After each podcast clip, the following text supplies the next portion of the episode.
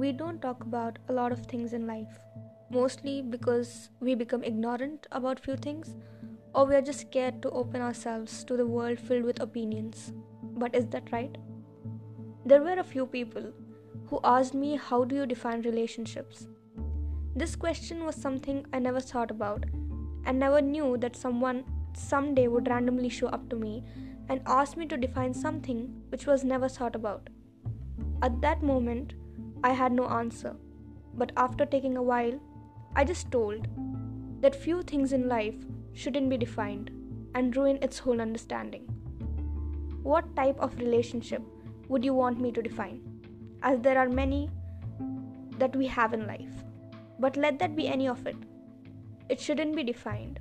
Few things are just meant to be and enjoyed, and not to be seen as a word. We shouldn't think of what we had, have, or will have. These things are something we shouldn't bother about. If it's written, we will get it. If it's not, something more better of it will come to us.